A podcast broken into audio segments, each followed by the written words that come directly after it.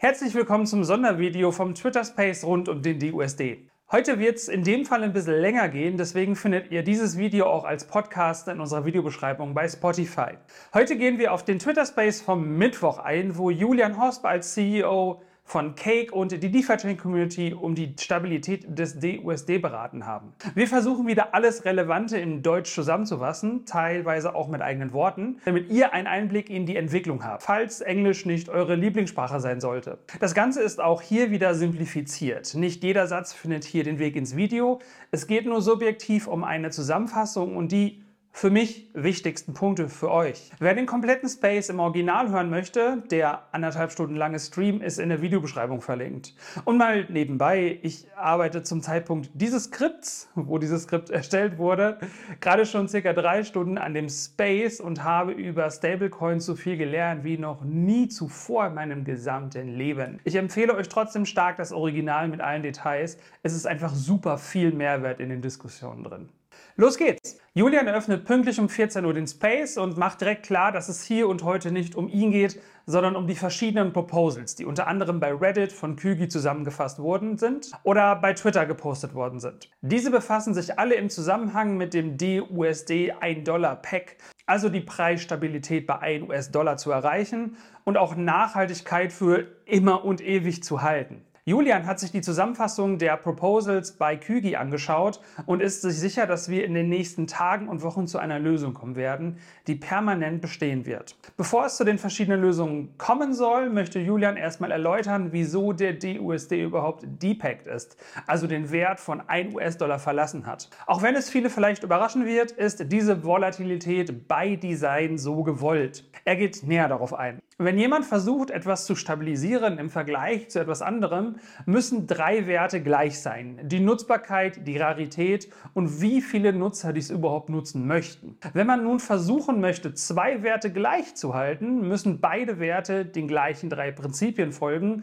Und dies ist selbstverständlich nicht einfach, dies dauerhaft zu erreichen, weil zum Beispiel im Blockchain-System die Nutzbarkeit hoch als auch runter gehen kann, weil ein US-Dollar im Gegensatz zu einem Stablecoin nicht auf einer Blockchain genutzt werden kann. Wenn die Attraktivität auf einer Blockchain steigt, steigt die Nachfrage nach diesem Stablecoin oder sie vermindert sich, wenn sie sinkt. Dies haben wir zum Beispiel gesehen, als DUSD am Anfang des Jahres deutlich über einen US-Dollar wert war aufgrund des neuen D-Token-Systems auf der DeFi-Chain, welches sehr stark nachgefragt war. Der Preis war also konstant über einen US-Dollar und demnach musste ein Werkzeug her, was diese Nachfrage decken kann, indem es dem Nutzern ermöglicht wurde, einfacher DUSD zu kreieren, den Preis zu drücken und in dem Fall DFI zu burnen. Dies hatte zur Folge, dass DFI massiv nachgefragt wurde und in Q1 mitunter einen sehr starken Pump bekommen hat und Bitcoin stark outperformt hat. In Q2 ist Terra Luna abgestürzt und hat sehr viele Kryptofirmen mit heruntergerissen und demnach einen starken Crash verursacht. Wenn man den ersten Teil verstanden hat, versteht man jetzt auch, dass die Nachfrage nach dem DUSD und allgemein dem Kryptobereich massiv gesunken ist und demnach auch die Nutzbarkeit des DUSD und demnach auch der Preis, welcher unter einen US-Dollar gesunken ist. Julian highlightet hier an der Stelle, dass der DUSD für diese Marktverhältnisse unglaublich stark agiert hat, auch wenn dies vielleicht ein wenig verrückt klingt. Er bringt an der Stelle als Vergleich den USDT an, welcher ebenfalls Deckungsprobleme hatte, welche sich aber gelöst haben, weil man im Hintergrund und als Firma agieren konnte. DAI hat ebenso gut gehalten, da DAI 150% Deckung besitzt und somit DAI geburnt werden, ohne die Deckung zu verlieren. Terra als Vergleich war mit 100% gedeckt und dies war der algorithmische Part, welches ihn effizient machte im Gegensatz zu DAI, wo man mehr Deckung benötigt hat. Terra funktionierte allerdings nur in Bull Markets und nicht in Bärenmärkten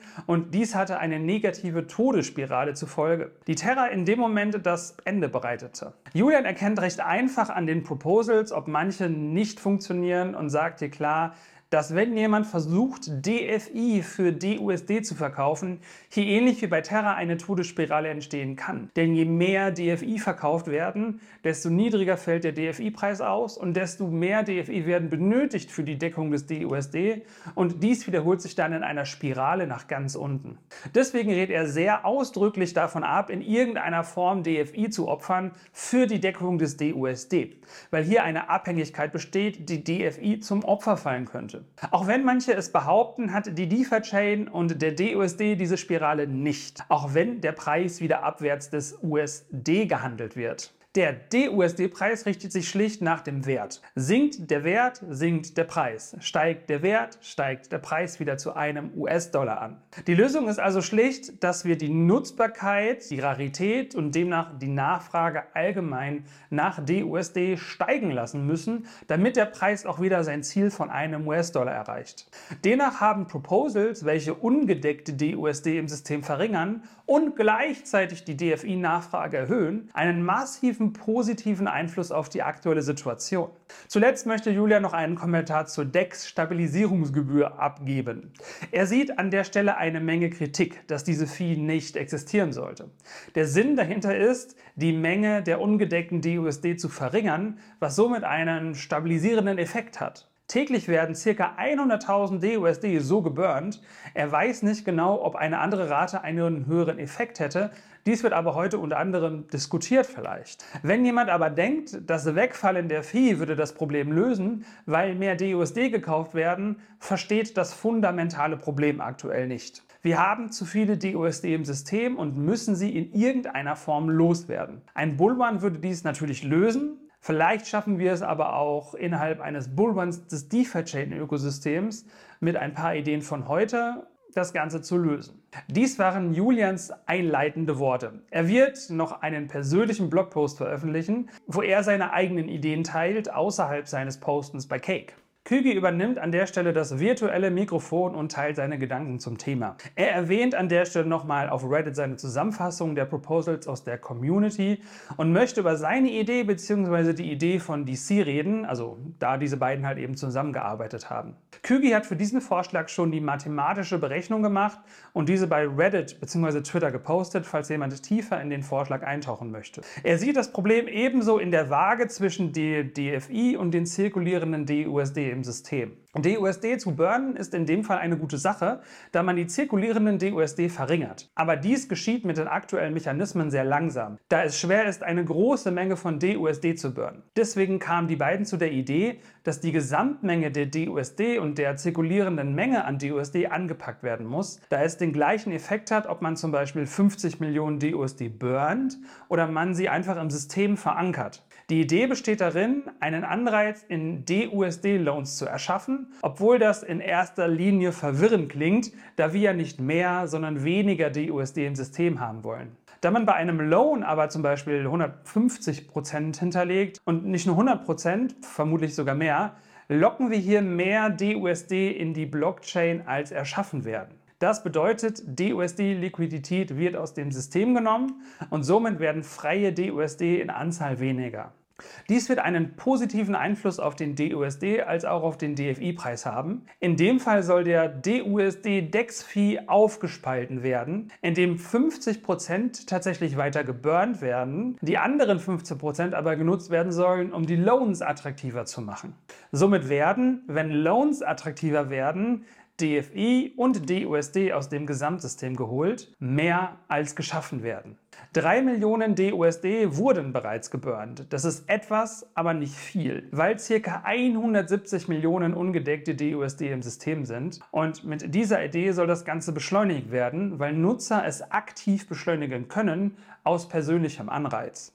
Nutzer können in dem Falle ca. 200% APR mit dieser Idee bekommen, was die Attraktivität natürlich verrückt ansteigen lässt. Der Anreiz würde vermutlich so hoch sein, dass die Nachfrage nach DFI und DUSD gar nicht gedeckt werden könnte, was wiederum einen Preisanstieg bei DFI und DUSD erzeugen wird. Steigt der DUSD auf über zum Beispiel einem US-Dollar, wird der Verkauf wiederum angeregt und wenn das Premium weitaus höher wäre, also zum Beispiel 50%, könnten die Nutzer ohne Gefahr aus dem DUSD rausgehen und somit den DUSD weiter burnen und die Anzahl im System senken. Was wiederum zur Folge hätte, dass der Anreiz nach Loans noch höher wäre, weil dort die APR weiter ansteigt. Das würde quasi eine Spirale nach oben erzeugen bis zu einem gewissen Punkt. Der Einfluss hier auf den DFI und DUSD-Preis wäre also nicht nur massiv, sondern auch sehr schnell erreichbar. Auf rein technischer Ebene fügte Kügi noch hinzu,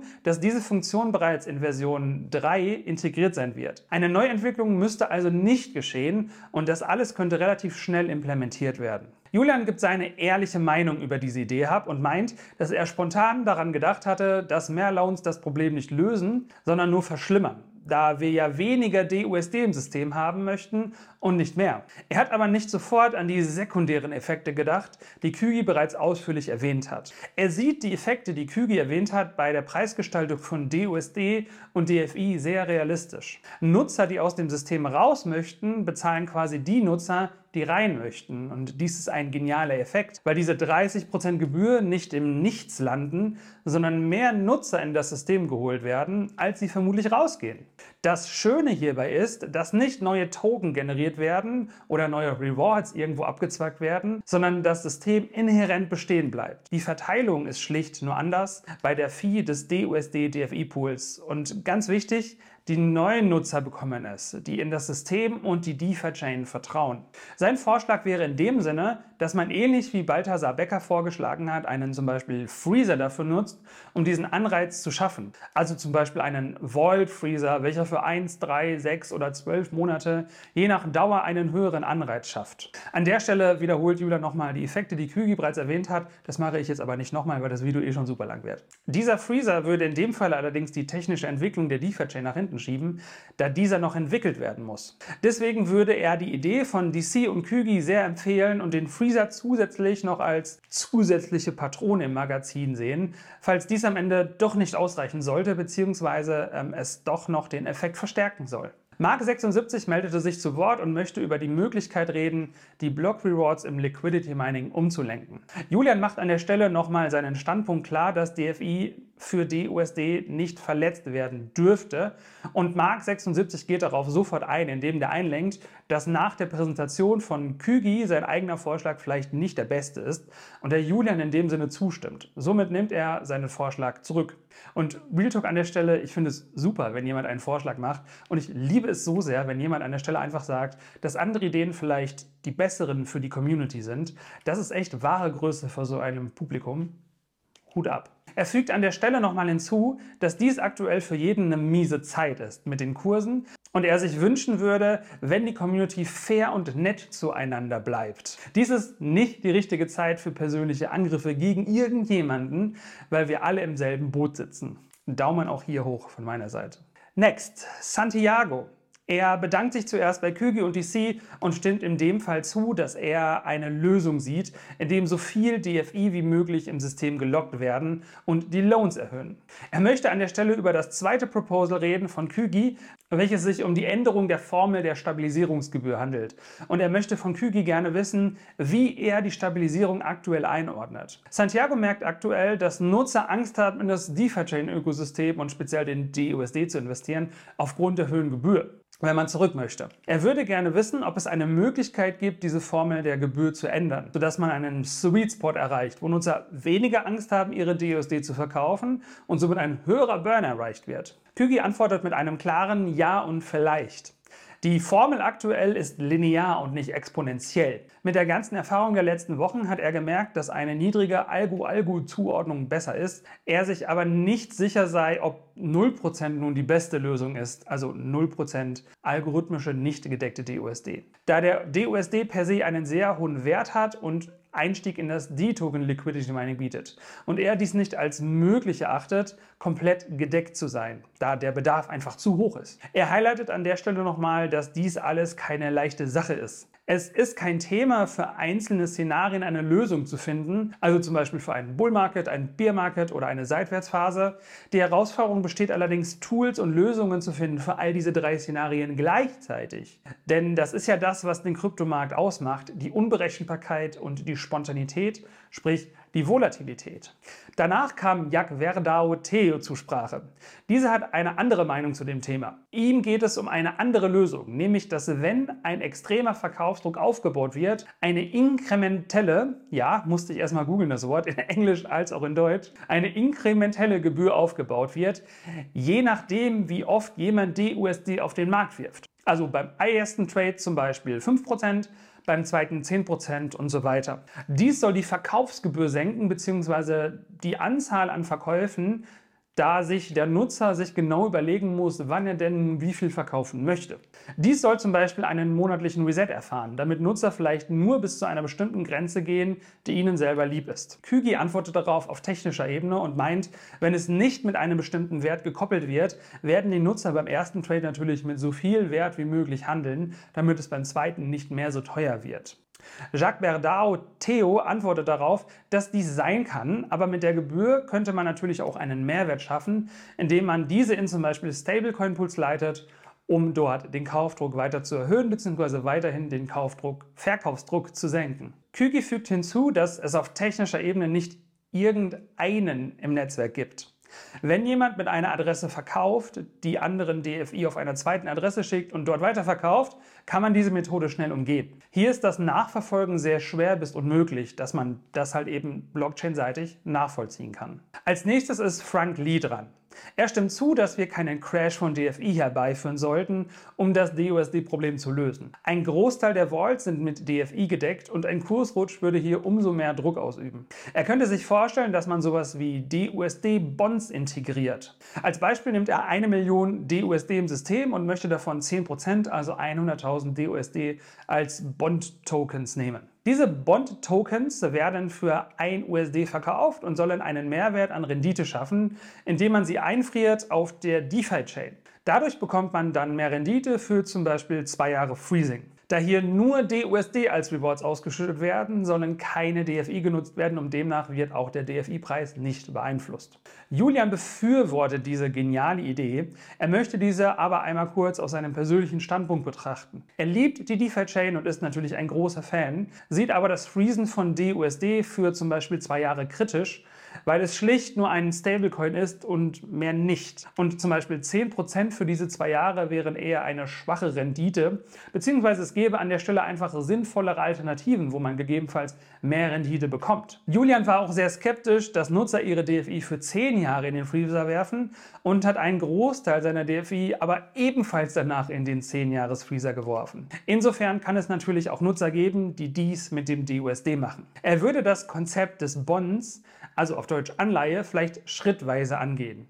Also auch hier vielleicht 1, 3, 6, 12 oder auch 24 Monate, wobei die Rendite natürlich steigt, je länger man freest. Wir haben die technischen Tools in dem Falle schon vom Freezer und von Vaults, also müsste man Bonds nicht neu auferlegen, sondern könnte diese beiden technischen Dinge einfach verbinden. Ein Frozen Vault könnte also ein Bond sein und dies wäre eine einfache Lösung, die leicht zu implementieren wäre.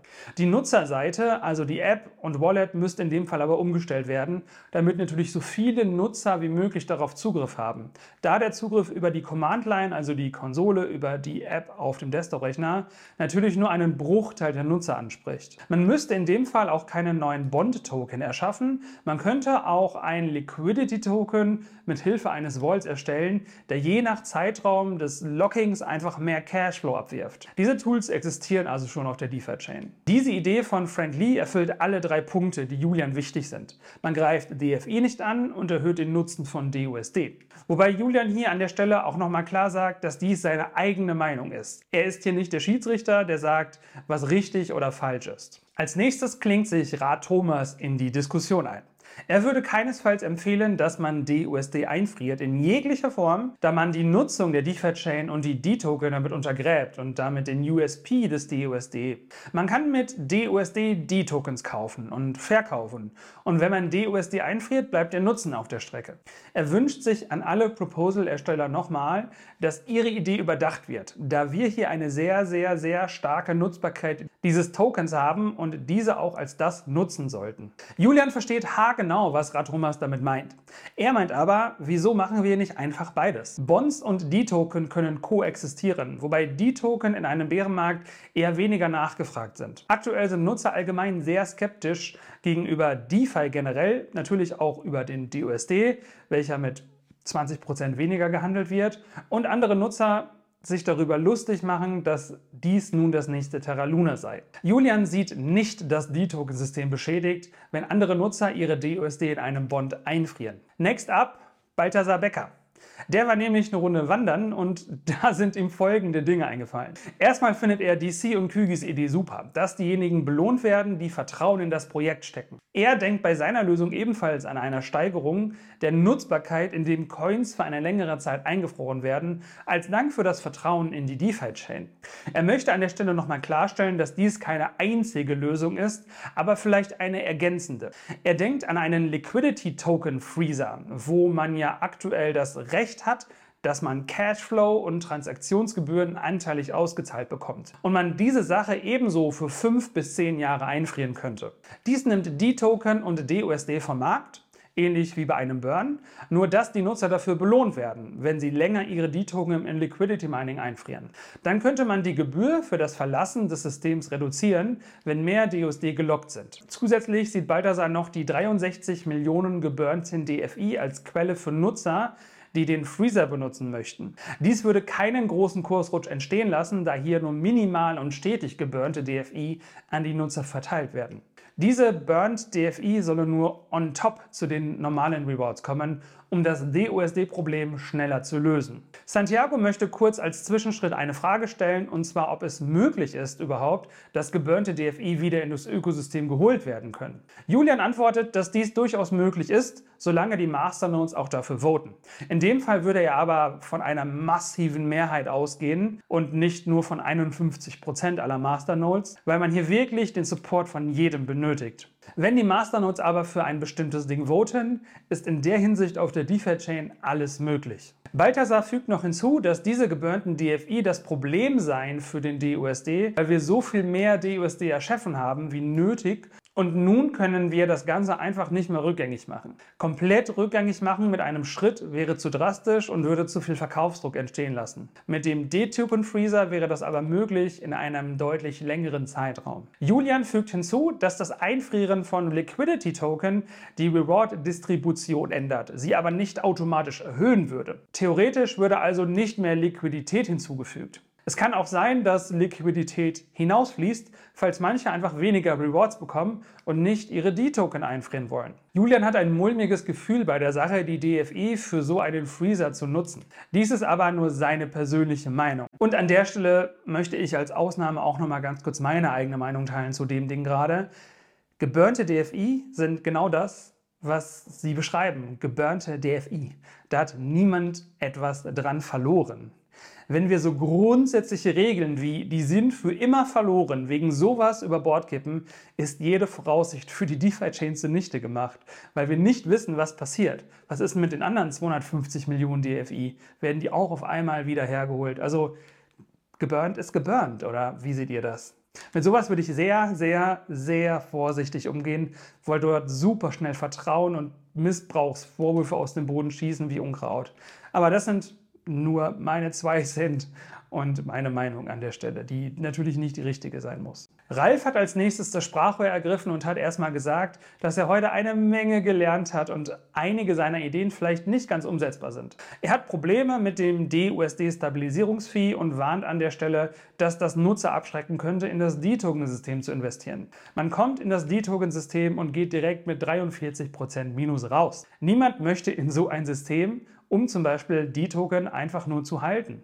Wir brauchen aber mehr Nutzer im D-Token-System, um den Wert dessen zu steigern. Nicht nur mit uns als jetzige Community, sondern auch als neue Leute, die halt eben reinkommen. Die Gebühr ist einfach zu hoch, dass jemand rational investieren würde. Er sieht auch nicht ganz ein, wieso ein DUSD-Verkäufer jemanden dafür bezahlen sollte, weil derjenige einen Loan erstellt. Aber dies kann natürlich bei diesem Problem des Preises helfen. Vielleicht sollte man die Rewards des DEFI-DUSD-Pools einfach streichen und diese nehmen anstatt der Stabilization-Fee. Er fügt noch hinzu, dass man vielleicht aktuell nicht viel Geld für das Marketing ausgeben geben sollte, weil die DeFi-Chain gerade in einer unattraktiven Lage ist mit diesem Problem. An der Stelle hat sich Julian nochmal wiederholt, dass eine Neuzuordnung der Rewards keine Besserung bringen würde. Er fügt noch hinzu, dass es aktuell sicherlich schwer ist, neue Nutzer in das Ökosystem zu holen. Viel wichtiger sei aber auch, dass man Nutzer im Ökosystem hält oder an der Stelle einfach weiter dem treu bleibt und verloren gegangene Nutzer wieder zurückholt, weil sie merken, dass die DeFi-Chain in diesem Falle nicht stirbt, sondern aufblüht und weiter hart daran arbeitet. Der Preis geht runter, weil Nutzer mehr verkaufen als kaufen. Das ist klar. Wenn die Liquidität aber nicht mehr aus dem System genommen wird, haben wir einen massiven Inflow. Dies kann er zumindest aus dem Bereich von CAKE sagen. Auf der DEX ist dies auch sichtbar und auf Börsen wie zum Beispiel der DFX ist es ebenso. Nutzer sind aktuell unsicher aufgrund Social Media, aufgrund mancher Influencer, über den Markt generell und so weiter. Und in dem Fall ist es völlig normal, dass wenn diese Stimmung wieder ins Positive kippt, der Inflow wieder massiv steigen wird. Egal ob von neuen oder existierenden oder ehemaligen Nutzern der DeFi-Chain. Ben vom DeFi Chain Accelerator hat sich auch noch zu Wort gemeldet. Er hat sich erstmal für die tollen Ideen und Perspektiven bedankt, weil es für ihn aus seiner Sicht als Marketing-Experte natürlich wichtig ist, dieses Produkt ja auch zu verkaufen. In dem Sinne, und manche Nutzer, die die DeFi-Chain nicht kennen, sollten natürlich nicht auf solche Probleme stoßen.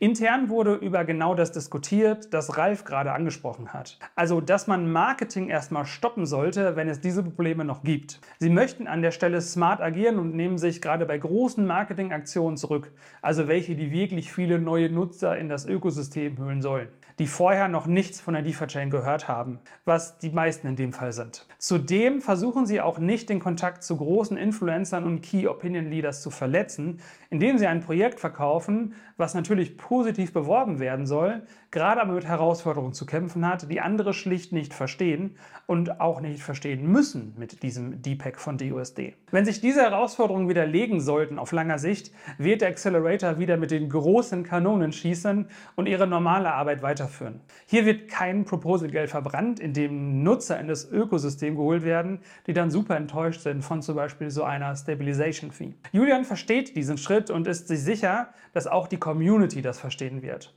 Er spricht Yusin und Prasana direkt an, ob sie noch einen Kommentar aus der technischen Perspektive haben, beziehungsweise ob es sinnvoll ist, einen Emergency DeFib für diese Herausforderung zu erstellen nächste Woche, weil wir die Tools für zum Beispiel Kügi und DCs-Lösungen vielleicht ja schon haben. Prasana meldet sich zuerst und geht auch die Fragen gezielt von Julian ein, was wann implementiert werden kann und was aktuell mit Version 3 in der Pipeline ist. Er meint, dass wir aktuell alle Tools haben für diese Lösungen, aber aktuell noch die Funktionen der negativen Zinssätze fehlen, was ein großer Teil ist und was in Version 3 in der Entwicklung priorisiert wird. Es gibt zwar noch viele andere Tools, die mit Version 3 hinzukommen, die negativen Zinssätze sind aber aktuell das Wichtigste, woran entwickelt wird.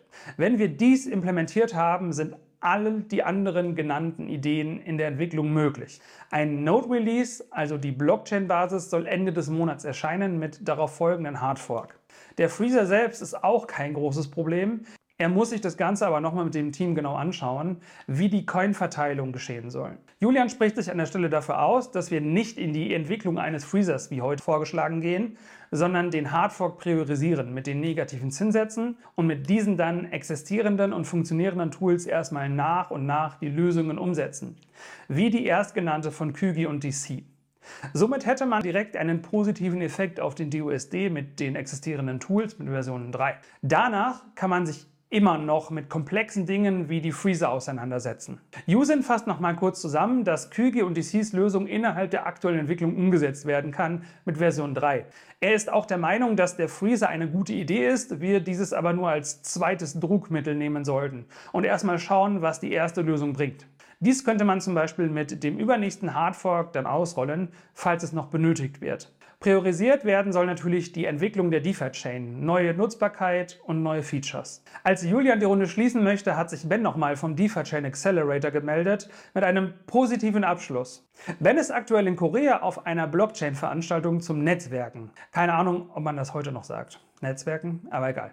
Und ihm fällt es manchmal schwer, die Stimmung in der Community zu spüren, weil sie so sehr in ihre Arbeit vertieft sind beim Accelerator-Team. Wir sind in unserer DeFi-Chain-Bubble drin und sehen manches natürlich durch die rosarote Brille. Aber es ist natürlich klar, dass diese Probleme gelöst werden müssen, weil sie nicht klein sind und viel Aufmerksamkeit erregen.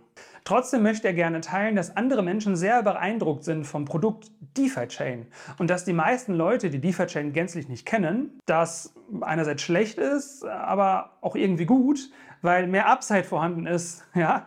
Viele Nutzer fragen, ob die DeFi-Chain EVM-kompatibel ist oder wir mit Ethereum connecten können.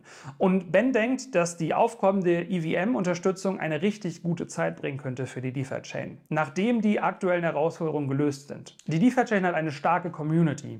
Und Ben hat wohl erfahren, aber er möchte keine konkreten Namen nennen, dass eine Firma mit Hilfe der DeFi-Chain aufgebaut werden soll. Jedoch hat diese Firma mit ähnlichen Projekten in der Vergangenheit gearbeitet, die teilweise nicht funktioniert haben. Wir können uns vielleicht denken, was dies bedeutet, hat er gesagt. Die Firma war sehr beeindruckt über den Total Value Locked und Market Cap. Wir müssen wohl ein starkes Produkt oder eine starke Community haben und dies sei wohl eben nicht üblich in der Altcoin-Bubble der DeFi-Chains. Wir haben eine fantastische Community und wir arbeiten hier zusammen. Selbst wenn jemand bashen sollte oder FAT verbreitet, können wir einfach auf das schauen, was wir bauen und was wir an jeder Ecke tun, damit die DeFi-Chain zusammen erfolgreich wird. Julian bedankt sich für die positiven Worte zum Ende und macht nochmal ganz klar, und ich zitiere hier, dass er mit jeder Zelle seines Körpers daran glaubt, dass wir das Problem in den nächsten Wochen lösen. Und wenn wir dann weiter in die Zukunft schauen mit der DeFi-Meta-Chain und der EVM-Unterstützung, dass wir quasi alle Möglichkeiten haben, die uns im Blockchain-Bereich möglich sind, um die ganze Kiste richtig krass nach vorne zu pushen. Wir werden viele Projekte sehen, die auf der DeFi-Meta-Chain aufbauen und der Bedarf an DFI wird riesig sein. Auch der Preis.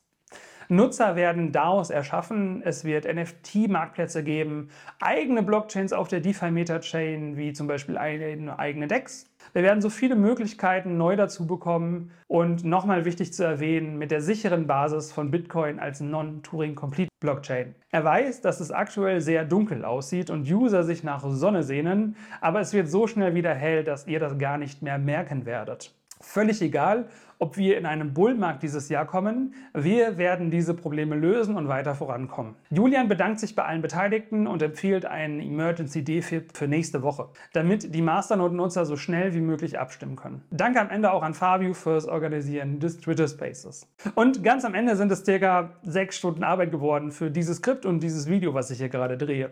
Einmal live angehört, einmal in Aufzeichnung und dann natürlich nebenbei mit Übersetzung und Zusammenfassung für euch. Heute ist vermutlich Freitag, wenn dieses Video erscheint, weil Donnerstag noch ein Let's Talk About DeFi-Chain in den Startlöchern steht. Ich hoffe aber und ich bin mir in dem Fall sicher, dass euch das Ganze hier gefallen hat. Lasst es uns bitte spüren mit einem Abo, Bewertungen und Kommentaren und schreibt mir mal gerne eure Meinung zu dem Twitter Space und die genannten Lösungen. Ich bin super pumped. Ja, bin ich wirklich. Wir sehen uns schon Sonntag wieder. Genießt bis dahin das Wochenende. Ciao.